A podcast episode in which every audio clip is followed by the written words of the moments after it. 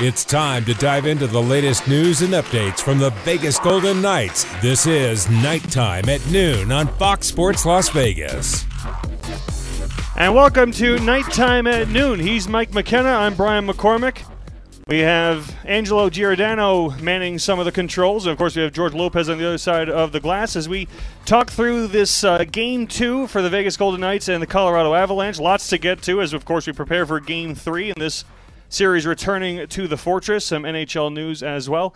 Uh, Mike, for, for the Vegas Golden Knights, not the result that they won in game two, of course, but they did a lot right, especially in periods two and three. Not the result they wanted, but I imagine something they can carry with them to game three. Yeah, they dominated the second and third periods for the most part. The only time the team really got into trouble was when they got into penalties.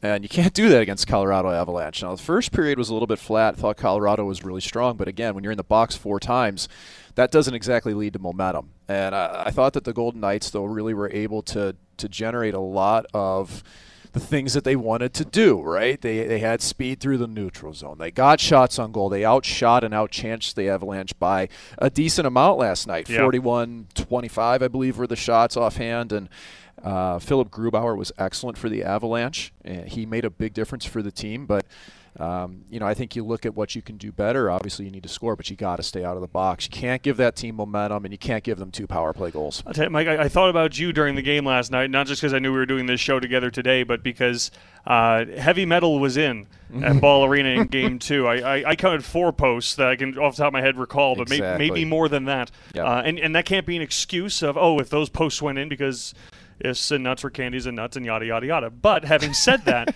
the opportunities were there with a little bit more finish. I mean, think about Reilly Smith hit the post three times single handedly. Five total, you know, and, and he even scored in the game as well.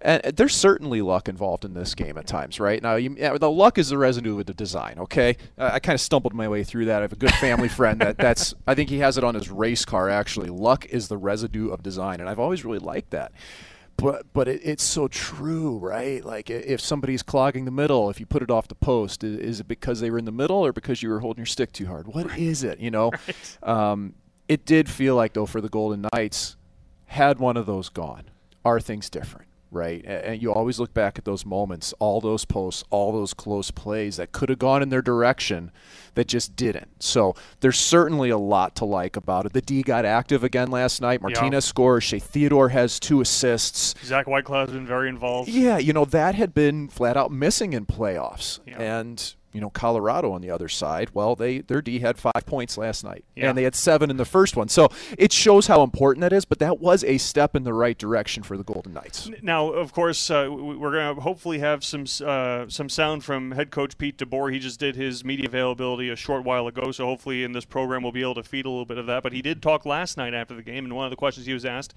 was about we mentioned Reilly Smith, how involved he was in everything last night, including the slashing call in overtime that Pete DeBoer did not agree with. I think a lot of us could say that for all the calls we see let go in postseason play, that's one that probably could have been let go. But for for a night when they were so good on the kill, as you mentioned, eventually it's going to come back to get you. Yeah, and you know, uh, listen, I, I'm I have such a soft spot for referees. Yeah. I've said I said this last night in pre-show, and Dave Goucher and I were doing the doing that on our streaming channels for VGK. And Pete, Pete DeBoer had a soft side for them too because he really didn't blame them. He said, "I kind of I feel bad for them as well for having yeah, to be in that well, position." it was also you know like hey they've they've been fooled right Yeah, and, and there was diplomatic. yeah and, and listen the golden knights had calls go their direction that way earlier in the game nemeth sits for a slash that was pretty similar may not have knocked a stick out of the hand uh, there were three or four slashing calls in the game both directions Yeah. and the way i look at it was that the referees maintained their standard through the game okay and, and everybody wants the whistles to go away in overtime but i think that maybe that's a directive to say hey like let's try to stay consistent here and when you knock somebody's stick out of their hands that's the, the reaction from referees you break a stick you knock it out and you look at it from their perspective is somebody going to drop their stick in the defensive zone when the puck's going out to the top and Mikko Rantanen said in his post-game availability I'm a pretty strong guy I don't know who on earth would do that yeah, and so you know, I- don't, I don't think, I don't think he drops his stick on purpose. It's a stick battle off a faceoff. We It see it all the time. Uh, and Mark Stone said that in his post game avail. And Stone said, I do not drop my stick because I'm strong enough. right? So did. you got battling things here. And it- So and to that, I, I wonder, and this is again uh, giving a referee the benefit of the doubt, and I think it might tie into more conversations we have later in this program about other things around the league. But you know, what, what always drives me a little bit crazy is the the whistle goes away largely in the playoffs, and I appreciate that honestly. I want to see that that war of attrition. Sometimes more frustrating in some instances than others, but I get it. And you'll have no penalties for you know, depending on the, the marathon game we're in, three hours. But then you know, someone will get underneath a puck that goes on edge and sailed into the tenth row, and that's the call that'll decide a playoff series. And in a similar instance, if you're a referee, who I, they do have some discretion, but a stick knocked out of the hands, as you said, that's supposed to be a penalty, no matter what kind of grip a player has on that. it's pretty much how it works. Like I should there be a little bit more leeway of understanding? And perhaps there is, but that's one that doesn't sit well with me. Where, like, to me, the ref's in a tough spot right there. I think that I mean in the refs, that's uh, like eyes. They make that call. That's what they've been trained to do, and uh, and I know that no one's going to like that. Period. As a Vegas Golden Knight fan, but the Golden Knights also had a chance 16:39 into the third period on a power play that they didn't score and win the game. Okay, you don't go to overtime if you score in that potentially. A- And these are the moments where you have to capitalize, right? And it's a full two minute penalty. You've got every chance, and it doesn't happen, right? So it's always to me kind of like the what ifs bother me at times because it's like, man, you could you could have avoided overtime, right? Yeah. If you potentially did this, and if you didn't take four penalties in the first, maybe you're not losing two to one at the end of the first. And and in You the know? playoff in the playoffs more so in the regular season, I think we're all much more attuned to afterwards being like that was the moment. It that is. was the shot right there. Now uh, Mikko Rantanen scores in overtime. Marc Andre Fleury took took the blame for that in his interview, which I thought was unfair to him because I thought that was the first time all night that anyone on the Avalanche, to the credit of the Golden Knights, had a chance to really pick his head up and pick his spot. I thought for for much of the night, again, at all the penalty kills, I thought they did a tremendous job taking space away from Nathan MacKinnon on the power play. I, I thought it was a much more contracted Vegas defensive zone for much of the night, except for that one opportunity. They did a great job in not allowing the seam pass. Mm. There were several instances that they did earlier in the game. Which set up the Rantanen goal was Correct. pass. And, and, you know, and once or twice previously, Rantanen had a one-timer in that instance, and Fleury gets over, he gets square, he makes a save, he eats it. In this moment, Rantanen had the time to catch and release, and Fleury gets his feet set, he gets square, he does everything you're supposed to do as a goaltender, and he goes to make a pure read on the shot. That's how he plays. His hands are active. He trusts his hands. Well, Rantanen actually missed the shot. Okay, now hear me out on this, right? Rantanen's trying to put this puck top corner. Mm-hmm. And Marc Andre Fleury's reading top corner, high glove, and you're thinking full windmill here, right? He's Yeah. getting his glove on, he trusts his hands. Well, Rantanen actually misses his mark by about a foot. And that's the reason why it goes off Marc Andre's flurry. All his momentum is going into this glove save on a pure read to glove it. And if Rantanen hits his marks, he gloves that. Yeah. And instead, the, in, the inherently for a goaltender, when you make that upward movement, your shoulder comes back just a little bit, and you abandon th- three inches of space. That's where the puck hits his shoulder and goes in, and that's why Marc Andre's mad with himself is because he knows that, man. I made a read. I was everything right. confident in it, and it still went in, and he wasn't able to adjust in time and get his shoulder forward on it.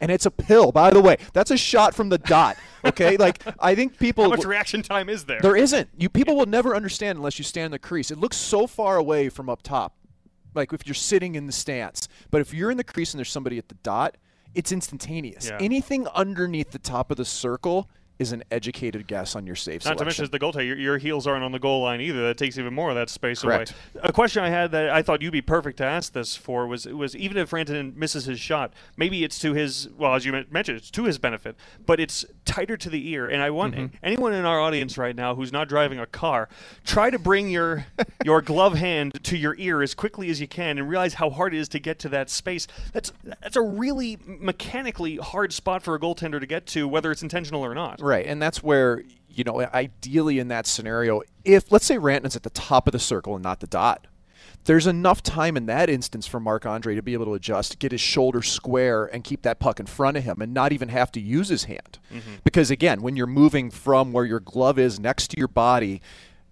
I mean, this is how many degrees of motion going from a 180 to a 270. Like, oh, gosh, mathematics in ninth grade. This is coming back to me. But you're, you're moving a greater distance there as opposed to just straight upward Right, a foot or two, right. right? You have to rotate, and that's where you do use your shoulders more often. But again, because it was so close, that's where he had to make the decision of am I going to block or am I going to react?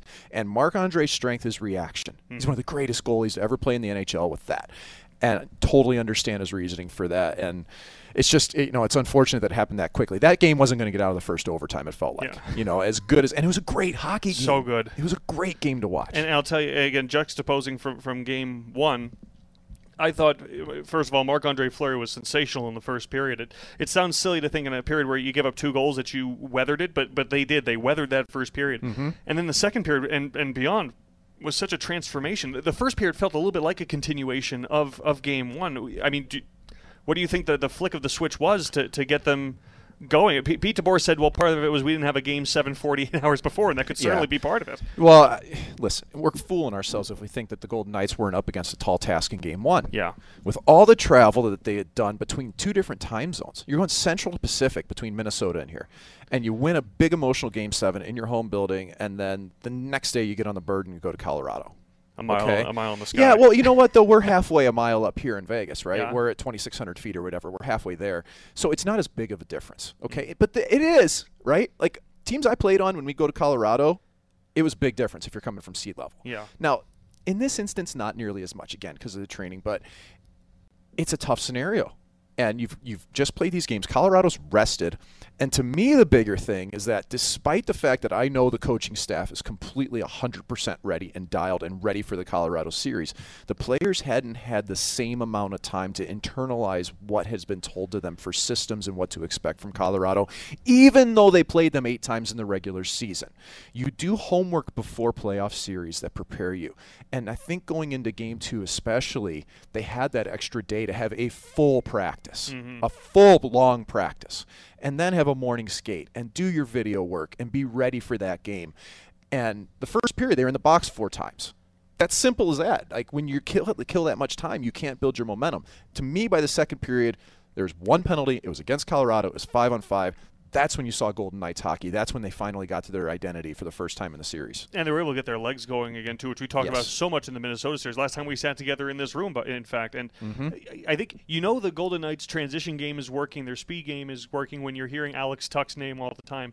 And there were a couple of instances where Alex Tuch broke in and he almost he pulled a MacKinnon. Yeah. He got the puck at the red line. There's a 10 foot gap, but the the legs were working. And there was no way you were going to be able to turn that corner. And you know if, if that's what's happening in the neutral zone, then the Golden Knights are doing the right thing. Yeah, I mean, Tuch's the fastest Clydesdale I've ever seen, right? and, and I mean that in the most, in the greatest term of endearment, is just that big, powerful body and the way he protects the puck and just galloping down the wing, right? And when he winds it up in the defensive zone, when he takes that big swing and gets moving through the middle ice, he creates opportunities. And, um, you know, he did have a couple instances last night where he, he gets in, he gets clean, and man, he just misses. Right, Yeah. short side, it just misses, and you could tell Grubauer was was on top of it. Right, he's Yeah. done his homework. He knows Tuch likes that short side option, and you know Tuch gets the breakaway and just can't lift it over Grubauer. And I, I, I thought Tuch was excellent. I thought he was very effective. Um, and, and I thought, to their credit, I thought Sikura filled in well on that line where Janmark's out and, and was able to, to keep up and keep pace with Tuch and keep it moving. Um, there were a lot of things to like, man. The, the top two lines for the Golden Knights were good. You know, Stone and Pacioretty generated chances as well, and Stephenson was in clean several times, and Grubauer was just up to it last night. I think that's really what the difference was when you look at it. Grubauer's game and the amount of time on special teams. Well, there's a lot more game two to get to. We're going to get to it. We have a lot of game three prep work to do as well. But Golden Knights fans, the best way to show your spirit, no matter where you are in Nevada, is with the Vegas Golden Knights license plate. A VGK plate is a great way to night up your vehicle and show everyone on the road what team you root for. Go to dmvnv.com slash plates. That's dmvnv.com slash plates today to show your VGK pride. We're going to step aside. When we come back again, we will talk more game two. We'll get you set for game three. We've got HSK awards to touch on as well, and hopefully hear from Pete DeBoer all straight ahead on nighttime at noon. Brian McCormick, Mike McKenna here with you on Fox Sports Las Vegas. Brian McCormick, Mike McKenna here with you on nighttime at noon, talking VGK Colorado Avalanche playoff series. The Avalanche have a two games to none lead, but now the series comes back to the Fortress. And, uh, you know, they say, Mike, that a, uh, a playoff series has never really begun until the home team loses. And after the way VGK played in game two, they have to feel good about themselves and where their game's at right now. But earlier today, Pete DeBoer talked about just what the importance is of winning at home in game three. Obviously they've got a great home record. They've got a good road record too, but uh, yeah, that's a tough place to win. I thought, uh, we built on our game from game one to two, and, and we've got to continue to build uh, here for game three. Um, for me, it's it's one game at a time. We've got to we got to show up and win a game uh, at home with our home crowd, which should be helpful, and uh, build on what we did in game two. Pete DeBoer is not alone in this assessment. Mm-hmm. Mark Stone's in the same boat here. You know, he said afterwards, can't stress too much until you lose at home." Okay, and I and that's fair. I mean, you think about how good Colorado's been there. Uh, that uh, they're 20 0 and one at home in That's their last insane. 21 games. That's insane. It really is. But think about how good Vegas has been at home in the Fortress, right? And you think about playing in front of your fans. And just think about this from a player's perspective that if they go home and take care of business, it's a 2 2 series, you know? yeah. And you go back into Colorado with momentum, right? Two games on your side. And I think that's obviously you have to go one game at a time. You've got to get game three. I mean, listen, nothing is a must win until you're facing elimination. But you can get about as close as you possibly can, right? Game three is huge for the Golden Knights. They've got to come out and play strong. But they do look at it as that chance to, hey, we're going to even this series up. And they believe in themselves. You know, they felt like they played a game that if they continue that upward trajectory and if they can do it for 60 minutes, they're going to come out on top. And you heard it in Colorado postgame saying we did not play our best. We had to rely on Philipp Grubauer. Mm-hmm. Okay, that's the sign of a team that knows they didn't bring their best game, and it's left doubts in their head. And VGK has reinserted that thought process that hey, we're for real. We can do this. You wait till we bury all our grade A's and we don't hit the pipe five times, right?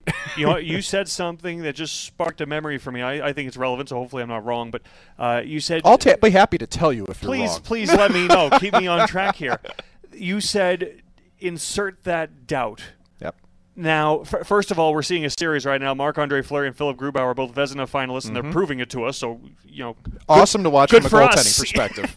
entertainment-wise, I'd sure like to see it, you know, different results, but I mean, great goaltending. Now, apples and oranges, but when I was in Idaho with the Steelheads in the ECHL, the uh, first round series in 20, oh, was it 17? Not important, but uh, the Steelheads trailed the Allen Americans 3 0 in the series. They came back and won that series in seven.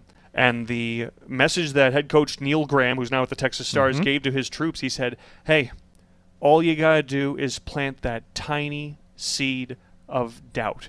You have a team that's up 3 nothing that knows they probably shouldn't be, and you need to start having them look at one another and say, "You know what? Did we are is is our 3-0 lead overinflated? Have we really played as well? as Is we-" it for and real? then it's 3-1, Yeah. and then it's 3-2, and when you get to that point, it's anyone's series. Point being is, you know, you get to that point of, you know, the Vegas Golden Knights played really well in game 2 and in the just like in within a game, you need to create your own chances. Within a series, you need to create your own momentum, and that's an opportunity that Vegas has in Game Three. Your your analogy there is perfect, and it doesn't matter whether it's the ECHL, the AHL, the NHL, the KHL, the NCAA, beer league. It doesn't matter. It's all the same. It's the same game. And planting that seed of doubt. Now there is a little difference because Colorado finished first in the league and they believe in themselves. For okay, sure, So for this sure, is yes. They they know that they It's got to be a big seed. listen, they they know they deserved game one. They don't know that they deserved game 2 mm-hmm. And I could tell from their post game presser that they weren't sure that they really did, but they found a way. Anytime you hear found a way, you know the team's happy to win, but they know they have to be better. Yeah. Okay, and, and that's the chess match, right? Both both these teams are going to go back and try to find ways to be better in the next game. But I love that about it, and I think that it's a great analogy to look at that Toronto Habs series yeah. three to one lead for Toronto. Seed of doubt. Here comes Montreal. Game five, overtime win. Another one in six, and then Did in we let them off the ropes? They did. Yep. And it just shows. No matter how good your team is, we're all human beings.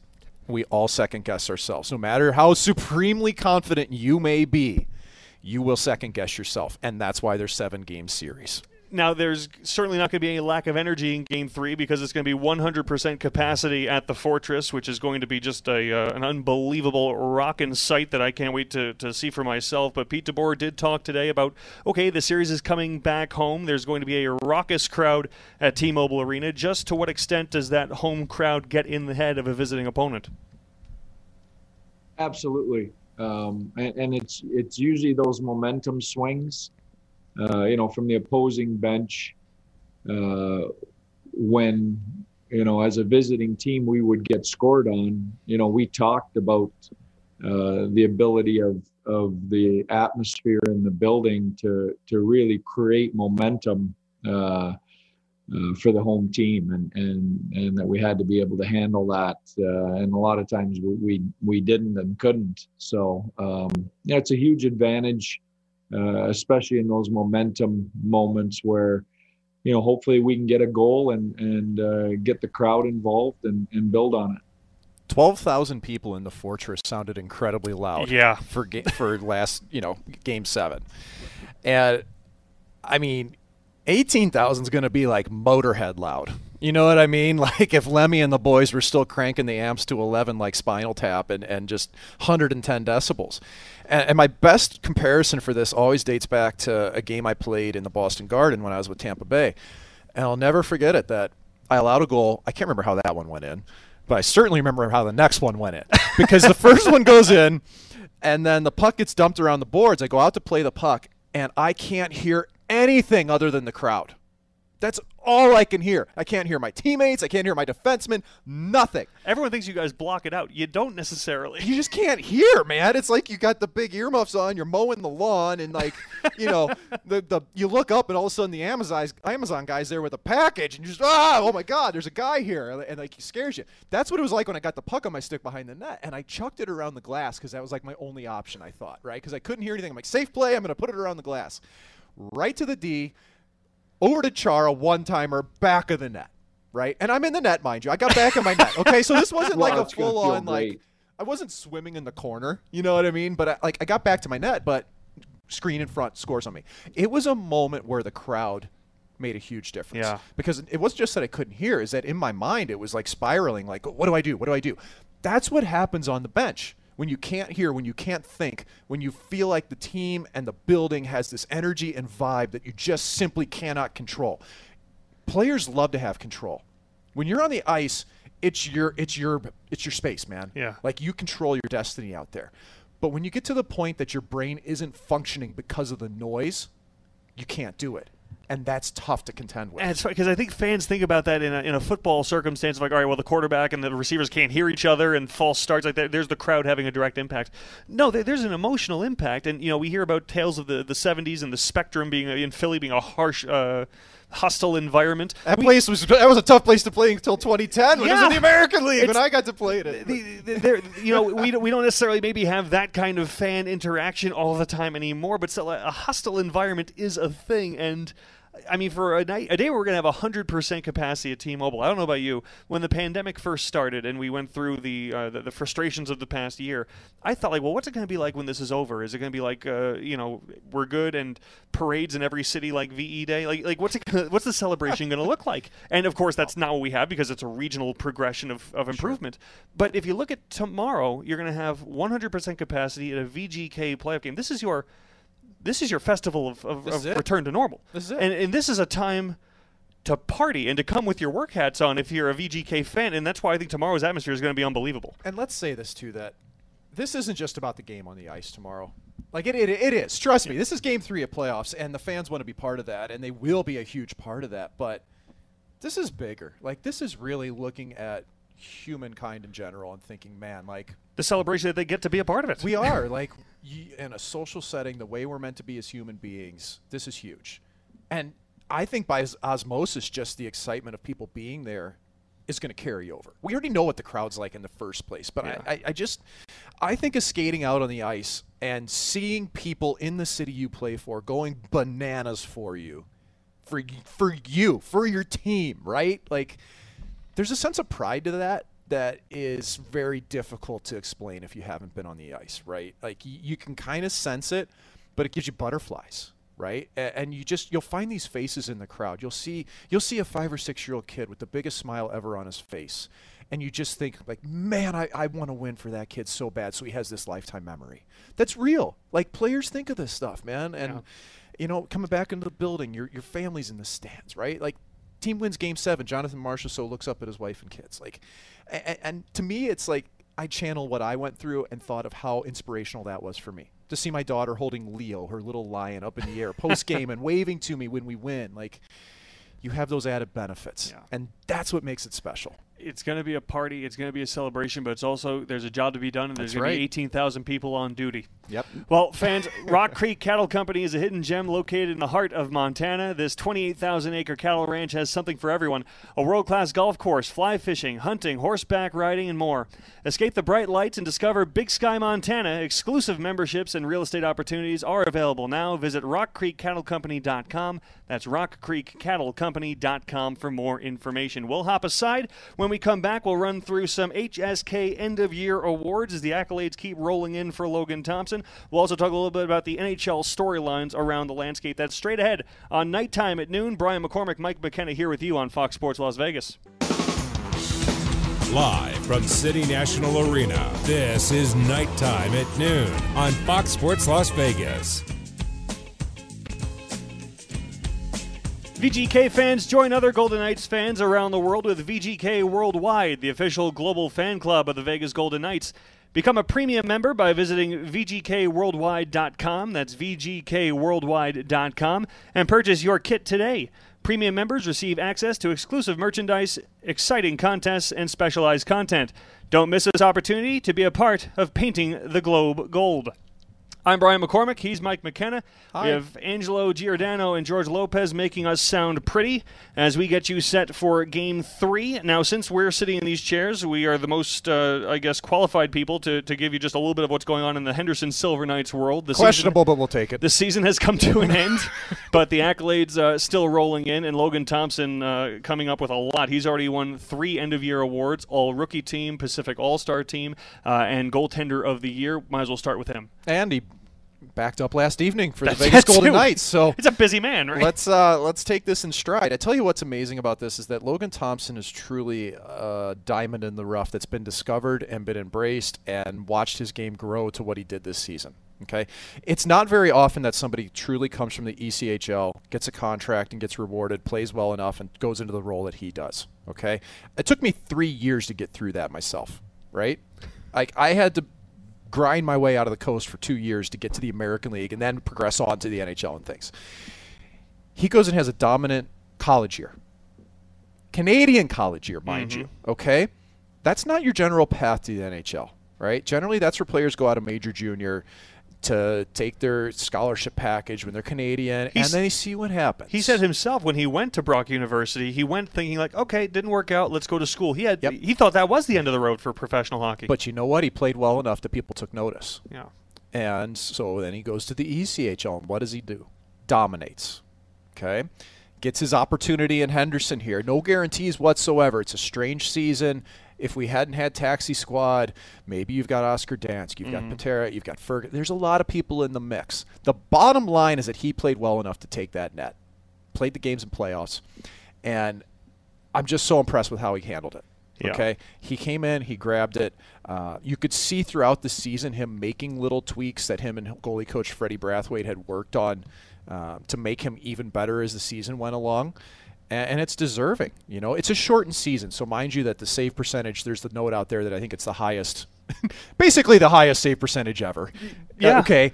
Um, it's a shortened season, right? It's half. Like you'll see this over half of a season. Somebody will put up a 940, and you'll go, "Whoa!" Like I think it was it was comparable. Brett Brett uh, Krahn for Texas in 2010 put up something so in 22 games, so somewhat yeah, comparable. Yeah, somewhat yeah. comparable. Before Krahn inevitably got hurt, which is half. The, I got a couple of opportunities because he got hurt. Yeah. that happened to him every time. but you know, for yeah, Jonathan Bernier was a great example. He was at about a 940 for half a season. The Mm. one year he won the top goalie in the year league. Jason LaBarbera. I mean, I had like a 936 one year until January before things got back to normal. They regressed to the mean, right? right. Um, regardless of that, it was a dominant stretch of hockey, and he was a huge part of it. Early in the season, he was facing 30 plus shots a night and handling it so well, and his teammates always gave him all the credit in the world. We've got LT back there; he's taking care of things on the back end, uh, and he gets rewarded for it. A great first season for Logan Thompson in the American Hockey League. Really couldn't have been any better. Now, Logan Thompson uh, was, I'm sure, in the running for another award the AHL announced today, which was Rookie of the Year. He did not win Rookie of the Year. Riley Damiani, who led all rookies in scoring, he got that award. Texas Stars. Uh, last award up for grabs will be tomorrow, and that'll be the MVP award. Uh, so perhaps Logan Thompson in the mix for that as Mm-hmm. well. Uh, another Silver Knight who's gotten some nice accolades uh, after the season is Ryan Murphy, who was named to the Pacific Division All Star team as well. And then yesterday, Defenseman of the Year. And in what was really kind of a comeback to North America and prove it season for Ryan Murphy. And boy, did he do that. wins the Eddie Shore Award, uh, which you know a lot of lot of players in the league that in the NHL have won that award previously, and for Ryan Murphy coming back, having played in the KHL in Russia, it was it was coming back. Trust your instincts, play some offense. Be willing to be free freewheeling up and down the ice, do what you need to do. But Murphy played all scenarios for the team. He wasn't just purely an offensive defenseman who led the league in D scoring. Mm-hmm. Ryan Murphy played every scenario. He played the penalty kill. He ended up wearing the C at the end of the season. Like he was an integral part of the team. And sometimes you look to people who win an Eddie Shore Award, who win a top defenseman in any league. Oh, he's just an offensive D man. Yeah. That wasn't Ryan Murphy. He had a really well-rounded game this year. He had bite to it. Um, he set the tone uh, emotionally for the team. Guys always talked about how much fun he was to be around in the locker room uh, and countless things that he did for the HSK. And again, to see him rewarded is awesome. Uh, and hopefully for him, you know, it is a resurgence in his career that he gets more NHL out- looks down the road potentially. And he did that this year on an AHL contract, which Mm-hmm. again, c- coming back uh, from the KHL, looking to, to reestablish himself in North America. I wonder, Mike, maybe that AHL contract, maybe that helps. You know, just allows you to think, you know what, this is where I'm going to be. I don't, I'm not worried about you know what's going on up above. I'm just focusing on my job here. Maybe that helps. Well, it, it's a, it's just opportunity, right? A lot of times, I you don't have a choice in the contract you're offered at Yeah. times, right? And and so you look for a good fit. But I've had those scenarios before where it's like, man, I as much as I wish I was up, I had this in the ECHL early in my career. I was like, my third year pro, I was like, I'm not going to go up to the American Hockey League if I unless I know I'm going to play. Because you can make a choice, right? If you're Yeah. on, like, you could take these things called PTOs, professional tryout agree- agreements, and I said, I'm not going unless I'm going to play. And Ryan McGill, assistant coach of the Vegas Golden Knights, actually wanted to call me up to the Omaha Ak-Sar-Ben Knights. And I said, Am I going to play? No, I'm not coming. And Ryan McGill wasn't happy with me. so I turned him down. And I said, I'm just going to play in Vegas, my third year pro. Well, guess what? I ended up getting an American League one way in Portland, Maine, much like Ryan Murphy. Mm-hmm. And I played there the entire season. And that established my American League identity, which turned into a year later getting a chance in the NHL and rolling that. So, in some ways, yeah, absolutely. When you're in a situation where, hey, I'm going to be rooted, I can just focus on my task at hand, it can be powerful for a player. Picking the right spots for you. And for anyone in our audience who doesn't know what an Ak-Sar-Ben is, uh, the It's Nebraska backwards. The- it's an the- anagram. the Omaha. I can never say it unless I'm reading it. The Omaha. Aksar Ak-Sar-Ben Knights. Knights. That's now So, defunct. Yeah. You know, flip that backwards, toss a couple of hyphens in there, a couple dashes, and, and you got it. Uh, I, I think it was some weird sponsorship agreement. Right. I can't remember. that's Short-lived team. We'll put it that that, way. that's a hat and a T-shirt. If you can find it, you want it. yeah, I killed a lot of franchises. So, I have the jersey. your closet's a graveyard. It is. But- it is. It's got a lot of. they all deserve like a tribute. Hey, this team's gone. Tribute. Peoria, Lowell, Albany, oh Vegas, Omaha. Man, just go down the list. Killed them all. the Mike McKenna Museum charges ten dollars for entry. Well, Mike McKenna, Brian McCormick here with you. Nighttime at noon. We've talked about the Silver Knights and uh, you know putting a bow on their very successful season. Now to look at the NHL playoff picture as a whole. Uh, the Montreal Canadiens and Winnipeg Jets had their uh, series opener last night. Montreal gets on the board first with a five-three win. We're not talking about that so much today as we are the hit in the final minute of uh, Mark Scheifele on Jake Evans, which, first of all, most important, it goes without saying, but we'll say it. Uh, the hope is that Jake Evans is okay. We, we heard he has a concussion that's been announced. I, I haven't heard much more on him, but but hopefully that he's as okay as he can be in that scenario. Um, terrifying hit, and I'll let you have the first thought, Mike, because I, personally, I don't, I don't think we're necessarily going to agree on this, but I, I think it deserves a bit more of a nuanced conversation than what I'm seeing. But but please lead. I hated it. I hated the hit, and I I don't think Mark Scheifele's a dirty player, and I think he surprised himself. I think his reaction afterwards, seeing how surprised he was, was like almost a, oh man, what did I just do? I can't believe that happened from the hit I just laid because he mm-hmm. he had so much speed built up from the other end. And a lot of times in a player's mind, you're like, okay, well, I was coasting from like the top of the circles. Well, you're still going 20 miles an hour, and you're hitting a player going the other direction. It's so rare in hockey that you get two players colliding that are going opposites, like freight trains coming Yeah. together. And What I don't like that I've seen out there is there's been some victim shaming here that Evans should have had his head up. Okay, it's a 4 3 game, and he's going to score an empty net goal on a wraparound. He's icing this game for his team. Okay? He puts himself in a vulnerable position. He's trying to score a goal, he's going around the net. And when you go around the net, you're scoring. You're trying to do that. It's the onus of the player making the hit to not crush somebody in a vulnerable position. Is and I'm telling you, 100% it is. And it's a definition of charging. Strides are out the window. It's hitting somebody in a place where you're going to potentially hurt them. And you see him come around the net like that. You can't victim shame in this scenario. A- Okay. And I feel like that this is one of those where it's like, just why? This puck's going to go in the net. Okay, Scheifele can see him coming. There's frustration in Scheifele from the way this series is played out, from the way the game's played out he goes to bury him. Okay, he's hitting him to crush him. He's not hitting him to knock the puck off of his stick because he thinks he's going to prevent a goal. There's different ways to approach this as a player, and as a human being, you need to respect your opponent more. Brian, Rebuttal, you have if I may. I I agree with you in the sense that I don't think anybody wants to see anyone get hurt. And for Mark Scheifele's reaction on his uh, in his eyes, absolutely shock. I thought shock on two. A, what I did did that, mm-hmm. and B, why is everyone so upset at me? I just threw a hit through the chest. So let me just, if I may, we're we're, we're gonna be lawyers here. If I'm Mark Scheifele's lawyer, he glides, arms are down. I thought principal contact through the chest. It's certainly one of those ones that we slow down to freeze frames so you catch a little chin fine, but he's, he's certainly not launching it ahead, right? And he has every right to make a hit on a play until the whistle sounds. You might say it's unnecessary. There's an argument to be made for that. For me, that onus isn't on Mark Scheifele. He's allowed to stop a goal. The one criteria I see out there that I think it's in writing, so it's it's in the rule book. You can use it, but I just find it to be a ridiculous criteria. Is distance traveled? He got there f- from his team. He got there first. I don't care if he came 200 feet to do it. He has every right to stop a goal no matter where he started on the ice. He can't wormhole himself 50 feet up ice to start. It's But anybody who's played the game is going to tell you that he wasn't preventing a goal there. and I've talked to a few people who have said, "Hey, you could have made a play on the puck." He could. Have, to me, I'm just- I don't know that he. I don't know. It's his responsibility, non-player. So my opinion counts less. I admit that freely. It's his responsibility to hit the guy with his arms down and not contact the head. Everything else is is up for grabs to me. And, and and and I don't mean this in a victim shaming way, because again, I hope Jake Evans is okay and he's trying to score a goal. I get that.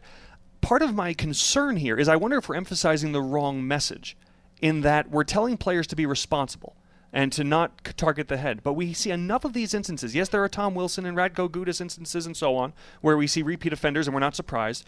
There have been enough where there have been guys that we are shocked are on the other end of these colossal hits, and it's because when they're making the play, they see the puck, they're trying to stop a play, they're not reading the rule book as they go, and I do feel that we perhaps don't have enough players with a mindset of, hey, if you're playing in traffic, there are going to be cars. And that doesn't necessarily automatically apply to last night, but just in general, I feel like there's, I feel like there are a lot of players that aren't wary of the fact that they're in they're in danger. When you cut around the net to score a goal, that's what you're focused on. You're not worried about getting lasered. And that's where. But does he like have a right to score a goal? da- yeah, you, you, that's the point of hockey. Right, he has the right to, s- to So score, and Sharp has the right to stop him. Let me let me please. again, sorry, sorry. Go ahead. That hit was to hit him as hard as he could. It wasn't to prevent a goal. Agreed. And I'm telling you, like talking to players that I know very close to this, the overwhelming response is just why? Why make that hit? You know better to make that. He got caught up in the moment of it. He got caught up in the moment of the game, the emotion. Scheifele, I'm talking about. And Evans' head's Evans' head's down and he's cutting. Like he's so vulnerable when you cut the net like that. You're not going to be upright. You're not going to be in a position to take a hit. And again, the onus is on the player making the impact to prov- to, to in some ways keep that other person from getting crushed. And, and I'm it, the fact that it's an instant suspension shows that I was people agree with that. Mm-hmm. Okay, and the distance travel thing is real. He came from the far end and was flying. But that's where And- he started. He can't. He can't start closer. no, I get that. But like his intent to hit was the whole Yeah. way. It was intending to hit, and I, I just I have a hard time with it. And again, like I say, Scheifele has never been a dirty player to me. I think he surprised himself, and I bet you he feels as bad as anybody today. Agreed. Anybody. Agreed. But Evans, I'm telling like con- concussions like that change the course of lives and careers. Okay, that's why we're trying to keep that out of the game. Whether we call that clean or anything else, that may affect him. It's a, it was a poor guy's birthday Right. too. Uh, and it- Like, oh man, like that- not that Scheifele knows that or anything, but you're just like, come on. and, like- and, and that's where I say more nuanced conversation. We're trying to keep the collisions like that out of the game for everyone's safety. But maybe the way we're going about isn't the right way when the people we don't expect to be on the business end of those collisions are the ones throwing them. And for that, I say again, it's the point shouldn't be to to blow up Jake Evans. Having said that, there's a lot of guys in the Hall of Fame that that was their career. yeah, well, it was a different era too. There's a lot of guys that have Yeah. had a lot of problems in life because of hockey. afterwards. Absolutely, and Paul, I know Paul a lot Kariya. Eric Lindros, So- absolutely, and that's why I say I don't say we celebrate the Mark Scheifele No. hit, and and I'll say this: if Mark Scheifele, let's say he comes back in Game Four, argument's sake, if Montreal wants to chase him around for the next week, that is their right, and that's I, I won't begrudge that. But I do wonder again. There are certain hits, flying elbows, Matt Cooke type things that we're all on the same side instantly. I slow that down frame by frame, and aside from just telling Mark, "Hey, you didn't have to hit him there," Yep. I, I don't know how else to change what he did except just ask him to to let up. And there aren't Well, many I- coaches who are going to say that. And we agree with you. I Yeah. agree. We agree on that aspect. You know, I, I do. I, I think that's really what it comes down to is just you didn't need to do that. And I think that's what the player safety department's going to look at. Like, was this essentially was this necessary here? Um, there's different ways to do it. I love physical hockey. I love hits. I, I love the fact that you still sit in the box for five minutes if you get mad enough at somebody and drop the gloves. Okay, I love that about our game yeah. But we got to protect ourselves as well. And that's I've seen too many friends go through bad problems because of hockey, because of hits like that. Good talk. Uh, I'm sure when I check social media, most people are not going to agree with me, and that is why we have a professional hockey player on the podium. Uh, but I'm sure, un- But unfortunately, that's why we're talking. Mike. Unfortunately, Because not everybody has the same opinions, Brian, I'm sure and that's it's fine. I'm sure it's not the last opportunity we're going to have to have this conversation, unfortunately, as well. But uh, luckily, we're going to wrap up our show on the other side of the break because we do have Game Three on the way, and we have two teams that. Have seen a lot of each other this year and gave us a very entertaining game too. So there's more on the way. We'll be right back. Brian McCormick, Mike McKenna here with you on nighttime at noon on Fox Sports Las Vegas. We're back to nighttime at noon on your home for the Vegas Golden Knights, Fox Sports Las Vegas. Back on nighttime at noon, Brian McCormick, Mike McKenna here with you, wrapping things up on a Thursday afternoon. Uh, quick spin around the uh, the out of town scoreboard, if you will, let you know where the uh, playoff series are at. Of course, Colorado and VGK are at two nothing. It's a one nothing series lead for the Canadiens over the Winnipeg Jets after their win last night uh, at Bell MTS Place. Other series both in action tonight. Uh, New York Islanders and Boston Bruins knotted at one, heading back to the island. Carolina and Tampa Bay Lightning have a two 0 lead. Game two a little hairier for Tampa Bay at the end, uh, and for Boston New York Islanders, Mike, that's that's a slugfest. Oh yeah, yeah. I, you know, I. It's funny because I kind of had a little bit of a hunch that I thought the Islanders were just going to roll Boston, and that's wrong. It was wrong. I just, I thought the I, I'm just so impressed with the Islanders and how they play as a team, and and Boston to me kind of had. Uh, maybe I underestimated how much steam they picked up towards the end of the season. I think because that's a man, that's a great series. Like we're at the point now where it's it's pretty amazing hockey to watch. It's also a different. Taylor Hall in Boston than what we saw Yeah, earlier Tad. Yeah, he's got some supporting cast. He looks energized again, and uh, definitely different than what we saw in Buffalo. Well, speaking of Buffalo, the draft lottery was last Mm-hmm. night. Seattle Kraken get pick number two. Pick number one does go uh, to the Buffalo Sabres. I wonder, Mike, because I talked with a couple of my buddies, just you know, uh, just perusing the uh, the draft list.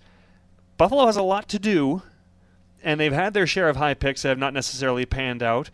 I would imagine, as when you're trying to sell to a fan base a revitalization, that you want to stick and pick at one. But is there an argument for them to move down? no, no, no, no. That's You- you overthinking. just- That's you- overhandling the wood. You can't do that. Can you imagine having the number one pick in Buffalo and not taking it?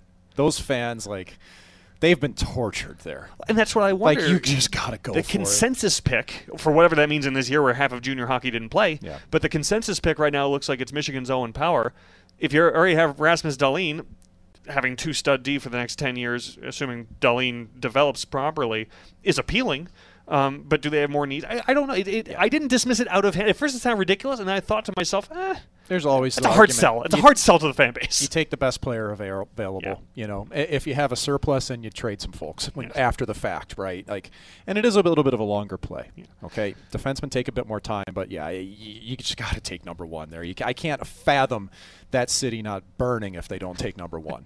you know what? When you win the lottery, you never give away the ticket. That's right. So uh, we've got some time to have that argument. For you the don't let it go through months. the you don't let it go through the laundry in your jeans. You know what I mean?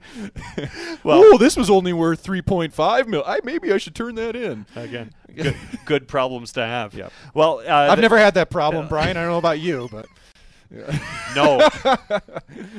you know, for uh, we, we've got Game Three coming up tomorrow night. We've talked about it a bit, but but Mike, this is going to be a night for uh, the Golden Knights to bring their hard hats and, and draw back into this series, and also for eighteen thousand plus fans to wear their hard hats as well. yeah, you just look at what they've done on home ice, and and especially I think they can draw on that experience at Game Seven.